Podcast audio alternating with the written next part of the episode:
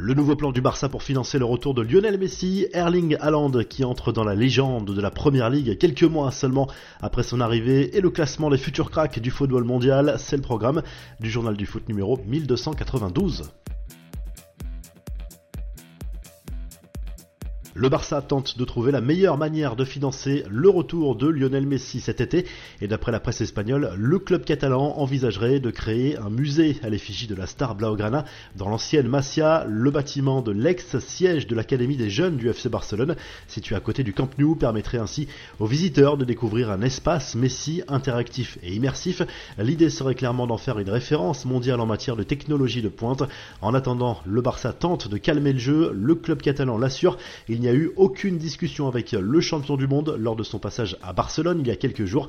Déclaration de Matteo Alemani, le directeur du football du Barça.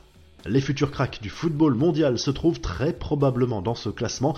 L'Observatoire du football du CIES a révélé son classement des 200 jeunes joueurs de moins de 20 ans les plus prometteurs. Le milieu de terrain du FC Barcelone, Gavi, arrive en tête devant l'anglais du Borussia Dortmund, Jude Bellingham.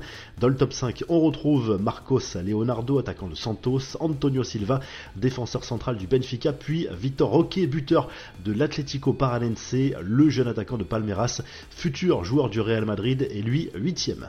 Les infos en bref, le sujet du Parc des Princes continue de cristalliser les tensions. Anne Hidalgo en a remis une couche sur la volonté du PSG de racheter l'enceinte et de l'agrandir et de la rénover.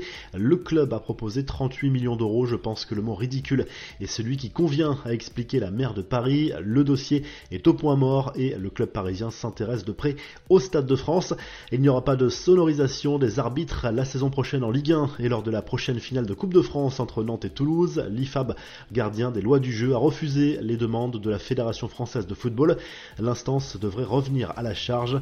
Le mot pelé entre officiellement dans le dictionnaire des noms communs de la langue portugaise, parlé par 265 millions de personnes à travers le monde, principalement en Amérique du Sud. Le terme pelé, du nom de l'ancienne légende du foot brésilien, est désormais synonyme d'excellence.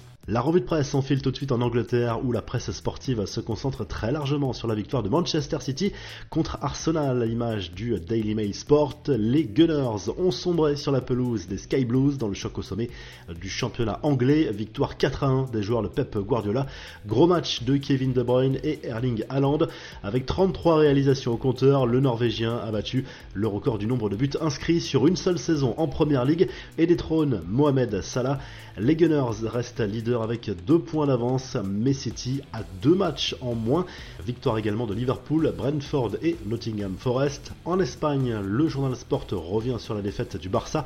En Liga, sur la pelouse du Rayo Vallecano, les Blaugrana manquent l'occasion de faire un nouveau pas vers le titre de champion d'Espagne, mais conservent malgré tout une confortable avance de 11 points sur le Real Madrid.